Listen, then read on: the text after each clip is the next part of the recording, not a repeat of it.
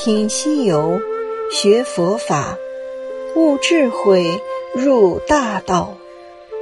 欢迎收听袁弘为您解说《西游记》里的真智慧，请您加入师傅说事喜迷粉丝团，畅听师傅所有专辑。《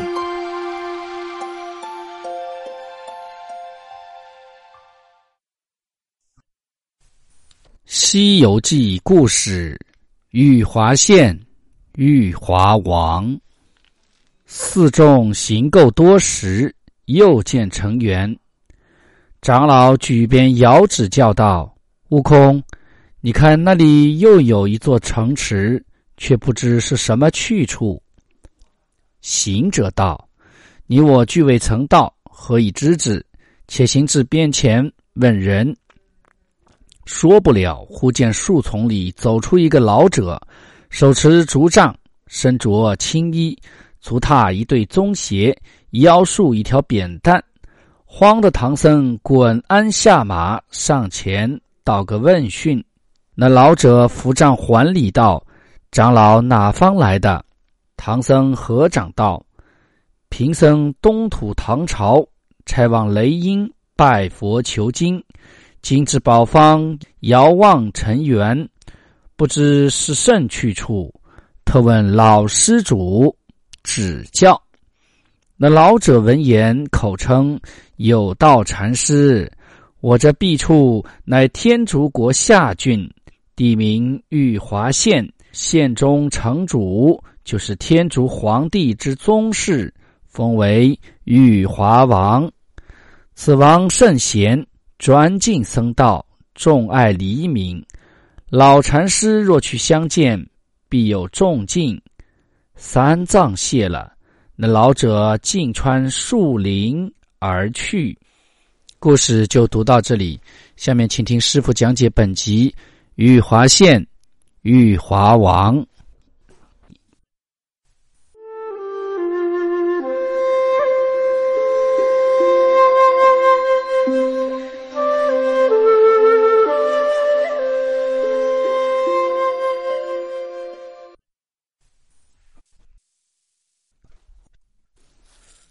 大家好，我是严红，现在依旧给大家讲解《西游记》。啊，那么前面啊，悟空、唐僧四人啊，为那个寺庙起了名字啊，起了个名字叫甘露普济寺。那么之后呢，他们就又一路向前而走，那么又来到了一个城池。那么这个城池呢，呃，已经快要到西天了啊，已经。呃，到达了天竺了嘛？天竺国啊，下面的那些城邦了。那么这个地方呢，叫玉华县啊，这样一个地方。那么自然这个皇啊，就成为玉华王。那么他们呢，遇到了一个老人家，老人他们就问那个老人家，这个地方叫什么地方？这个国王，这个禁主啊，叫什么名字？那么这个老人家就跟他们讲了啊。其中啊讲了这么一段话啊，这里的县叫易华县啊，或者叫易华境。那么这里的郡主呢，这里的王叫易华王。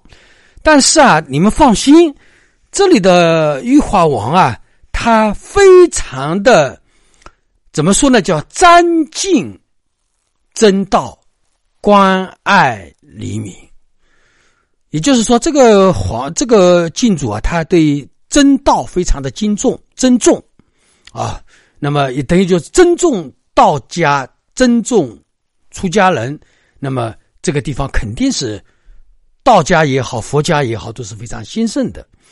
那么另外一个呢，叫关爱黎民，那么他反而回过头来说，黎民百姓，他又管理的非常的好，啊，也就是说道教、佛教兴盛，黎民百姓。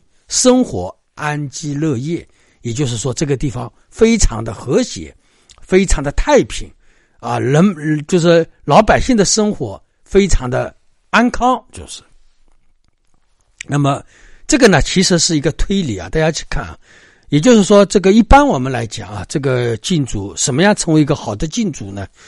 也就是说，又弘扬宗教，对吧？因为宗教毕竟是一个大蛋糕啊，所有的人吃了都能饱的，对吧？这个我这里就不光讲，对吧？那么他又能真正的爱戴老百姓，对吧？那这样的一个敬主肯定是个好敬主。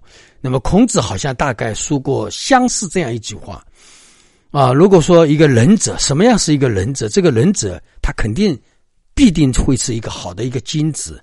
那么怎么样是一个好的君子呢？他肯定是爱护。黎民百姓，对吧？心系百姓，心系老百姓嘛。那这样的一个敬主呢，他肯定是一个好的敬主啊。这个道理简单嘛，很简单。那么也就是说，这个敬主他是为老百姓做事情的。那么按理来讲，所有的皇帝啊，所有的一个地方官员也好，他都要为老百姓做事情，那么他就会受到老百姓的爱戴。那么这个地方啊，这治理啊，人民的生活呢，应该都是好的。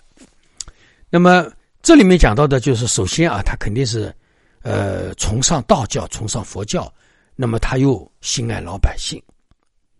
那么这个义化王呢，对吧？他对真道非常的恭敬，那么这就说明啊，这个义化王他肯定是个深信因果的君主，对吧？那么他肯定也崇尚善事，对吧？那么崇尚善事，那么他肯定。不会做恶事，因为他深信因果呀。因为因为深信因果的人，他就会作恶莫作，众善奉行，对吧？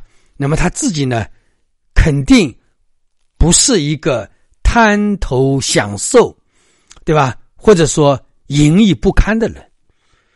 那你现在想想看好了，他呢，呃，他肯定对道教、佛教有所了解，那么他肯定深信因果，肯定是一个作恶莫作、众善奉行的一个人。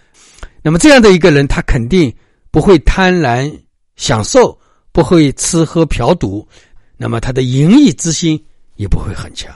那这个就是我们去推理啊，我们从一点去推理，这个皇帝就可以知道了，对吧？第一，他沾敬真道，关爱百姓，对吧？两个事情都已经齐全了，就说明这是一个好的敬主。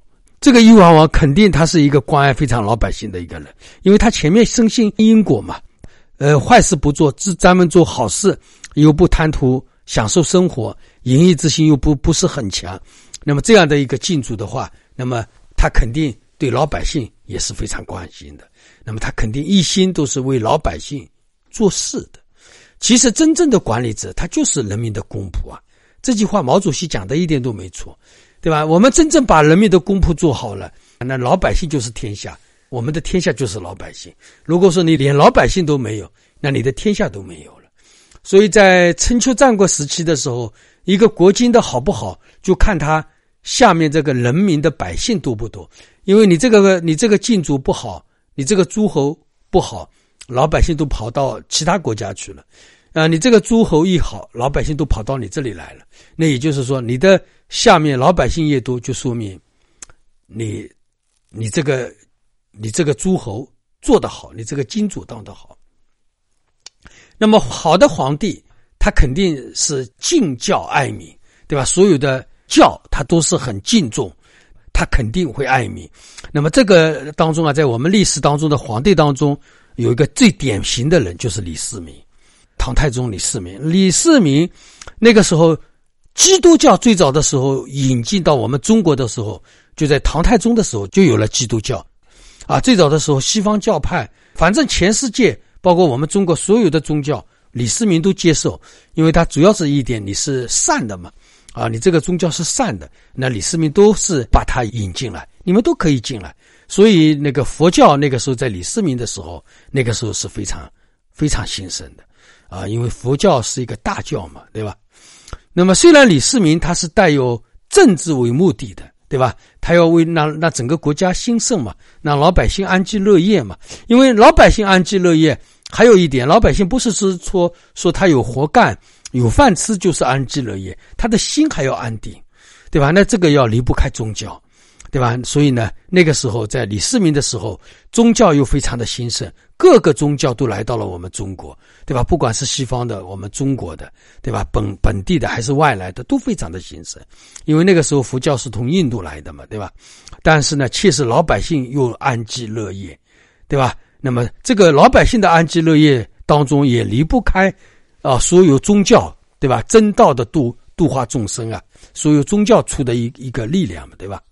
那么再回过头来，我们讲到梁武帝，那梁武帝他他对佛教的呃执着对吧？应该如果说李世民他不能算是一个真正的一个佛教徒，我可以这样讲，但是梁武帝他肯定是一个。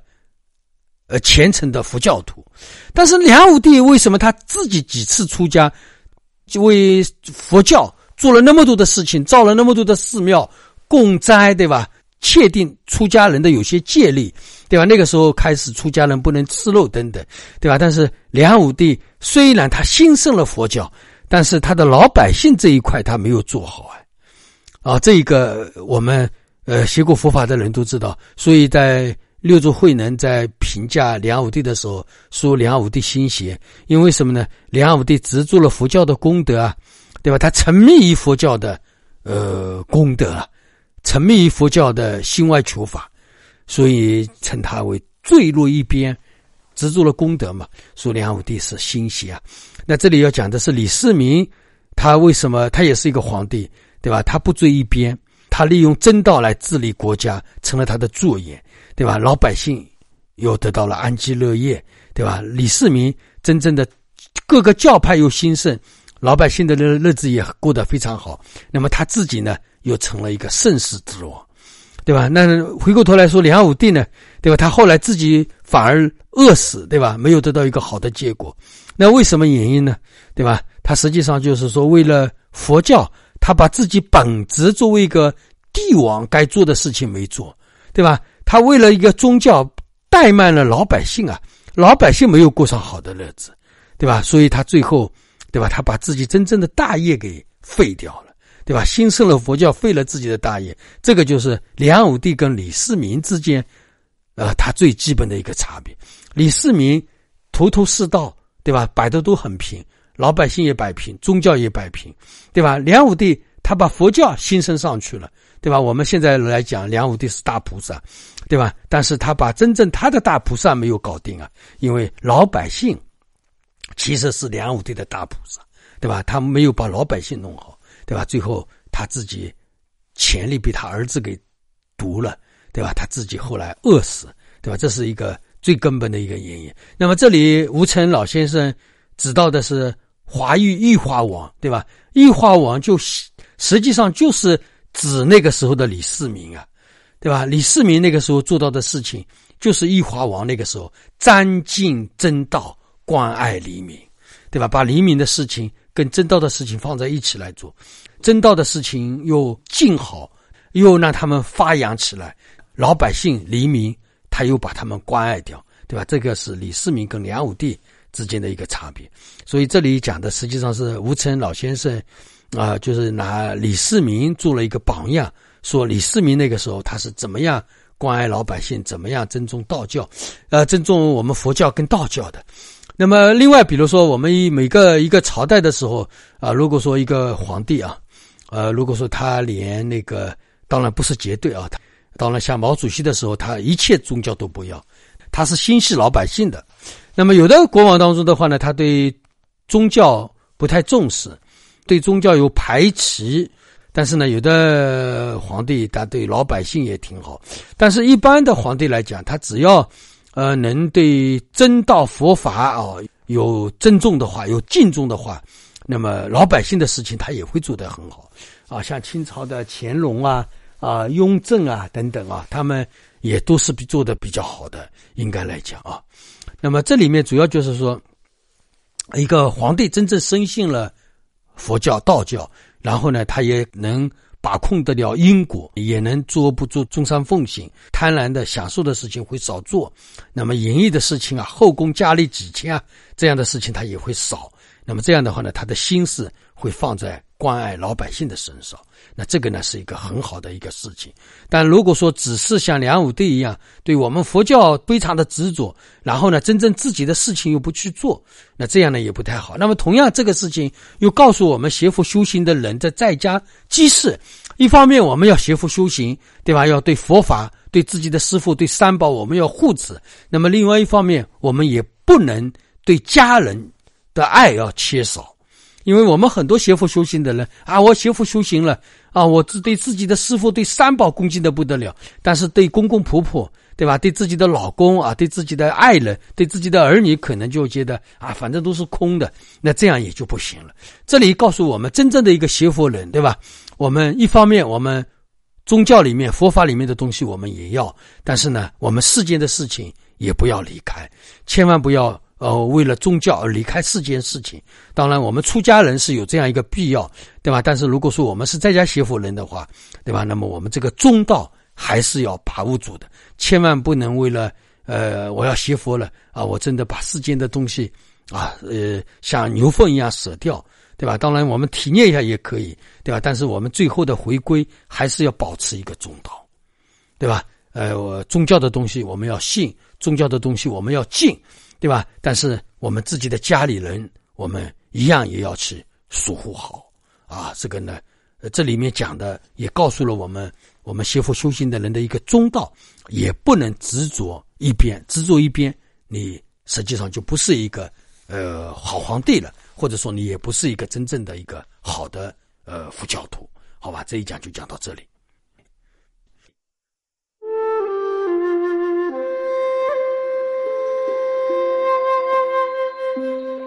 感谢您的收听，欢迎您加入师傅说事喜迷粉丝团，畅听师傅说事所有专辑。